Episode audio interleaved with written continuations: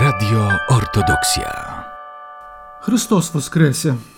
Bracia i siostry, od dnia święta Zmartwychwstania Pańskiego rozpoczynany jest nowy roczny lekcjonarz. Cykl czytań fragmentów Pisma Świętego podczas każdej boskiej liturgii. Księgami, które go otwierają są dzieje apostolskie i Ewangelia według świętego apostoła i ewangelisty Jana. Ich czytanie – kończy się wraz z przyjściem święta Pięćdziesiątnicy.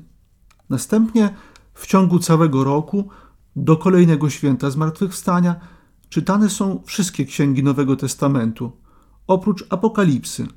Ta księga jest wyłączona z liturgicznego zastosowania. Biorąc pod uwagę to, że w dni niedzielne na liturgii uczestniczy większa liczba wiernych, Wybrane fragmenty Pisma Świętego są nadzwyczaj istotne i wyjątkowo pouczające. Takim niezwykle bogatym w treść i pouczającym jest niewątpliwie czytany dziś fragment Ewangelii według świętego Jana. Opowiada on o uzdrowieniu paralityka, który przez 38 lat leżał przy jerozolimskiej sadzawce Betesda, oczekując na litość innego człowieka, który pomógłby mu wejść do sadzawki po wzburzeniu wody przez anioła. Z uzdrawiającego poruszenia wody zawsze korzystał jednak ktoś inny, wyprzedzając paralityka. Według relacji ewangelisty Jana przy sadzawce leżało mnóstwo chorych, ale nie wszyscy byli sparaliżowani. Mogli więc bez pomocy innych wejść do uzdrawiającej wody. Jezus Chrystus, widząc niedolę paralityka, pyta go: czy chcesz stać się zdrowy? Złożony niemocą odpowiada jednak Jezusowi: Panie, nie mam człowieka, który wrzuciłby mnie do sadzawki, gdy woda zostanie wzburzona. Kiedy zaś przychodzę, inny schodzi przede mną. Rzekł więc do niego Jezus: Wstań, weź posłanie swoje i chodź. I natychmiast ten człowiek stał się zdrowy i wziął posłanie swoje i chodził. Specyfiką Ewangelii według świętego Jana jest to, że ewangelista daje bardzo szerokie opisy wydarzeń. Ich celem jest nie tyle zwrócenie uwagi na same cuda, co bardziej pokazanie ich, ich ontologicznego znaczenia, przemiany, do której prowadziły i wciąż mają prowadzić. Tej przemiany doznawały przecież nie tylko osoby, które bezpośrednio uczestniczyły w wydarzeniach, ale również ci, którzy czytali ewangeliczne opisy. Takiej narracji ewangelista trzyma się w przypadku większości opisów. Czytając Ewangelię Janową, musimy zwracać uwagę na wszystkie użyte tam słowa i zwroty, nawet jeśli na pierwszy rzut oka wydają się one mało znaczące.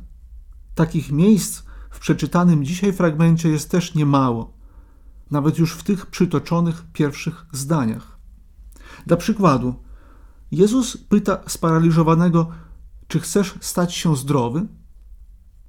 A kto nie chce być zdrowy? Po co więc stawiać akurat takie pytanie? Następnie Jezus powie: Wstań, weź posłanie swoje i chodź. Dlaczego nie mówi na przykład: Uzdrawiam cię? Przecież pytał, czy chce być zdrowym. Podobnie też paralityk nie odpowiada bezpośrednio na pytanie Jezusa. Tak, chcę być zdrowym, lecz mówi: Panie, nie mam człowieka, który wrzuciłby mnie do sadzawki, gdy woda zostaje wzburzona. Już sam ten krótki dialog daje wiele do myślenia i ma tak dużo ukrytych treści. Nieszczęsny chory człowiek w swojej rozpaczy właściwie stwierdza, że w przeciągu 38 lat nie doznał miłosierdzia od innego człowieka. Nikt nie chciał poczekać ze swoim uzdrowieniem do kolejnego poruszenia wody i pomóc nieszczęśnikowi w jego wyleczeniu. W tak ważnej kwestii, jaką jest zdrowie, każdy był egoistą, uważając, że jego własne jest najważniejsze.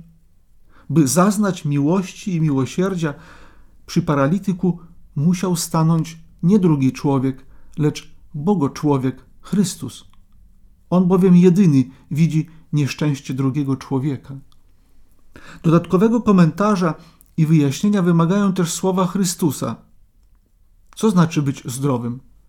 Czy polecenie powstania, zabrania łoża i poruszania się paralityka nie jest tożsame ze stwierdzeniem być zdrowym? Już sama gra słów z zapytania Jezusa i jego późniejszego polecenia muszą sugerować, że te dwa stwierdzenia nie są jednoznaczne. Na to wskazuje i dalsza opowieść Janowa, która nie kończy się wraz z oddaleniem byłego już paralityka. Zajmuje ona nawet więcej miejsca niż wcześniejszy dialog Chrystusa z paralitykiem. Chrystus spotyka go jeszcze raz, tym razem już w świątyni i mówi: Oto stałeś się zdrowy, więcej nie grzesz, aby nie stało się z tobą coś gorszego. Ewangeliczną opowieść o uzdrowieniu paralityka apostoł Jan kończy słowami: Odszedł ów człowiek i oznajmił Żydom, że tym, który go uczynił zdrowym, jest Jezus. Bracia i siostry, każdy z nas, cała ludzkość, tak naprawdę jest w sytuacji ewangelicznego paralityka. Wszyscy jesteśmy skażeni przez grzech i cierpimy z jego powodu. Każdy człowiek, nie tylko ten, który doświadcza fizycznej choroby, jest rzeczywiście cierpiącym. Uzdrowienie w sensie janowym polega na poznaniu Boga i wierze w Jezusa Chrystusa. Uzdrowienie człowieka musi więc włączać całość istoty ludzkiej, nie tylko ciało, ale i duszę. Charakterystycznym jest, że użyte w zapytaniu Jezusa greckie słowo igis oznacza nie tylko być zdrowym, ale i całym. Właściwie fizyczne uzdrowienie będące skutkiem polecenia Jezusa wstań, weź posłanie swoje i chodź, było tylko początkiem procesu uzdrowienia paralityka.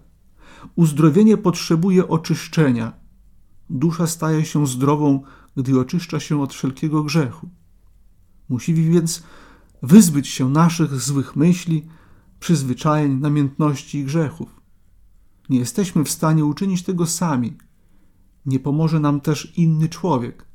Jedynym uzdrowicielem duszy może być tylko Bogo człowiek, Jezus Chrystus, Syn Boży. On stał się po to człowiekiem, by nas wyzwolić z niewoli grzechu i czynić nas zdrowymi.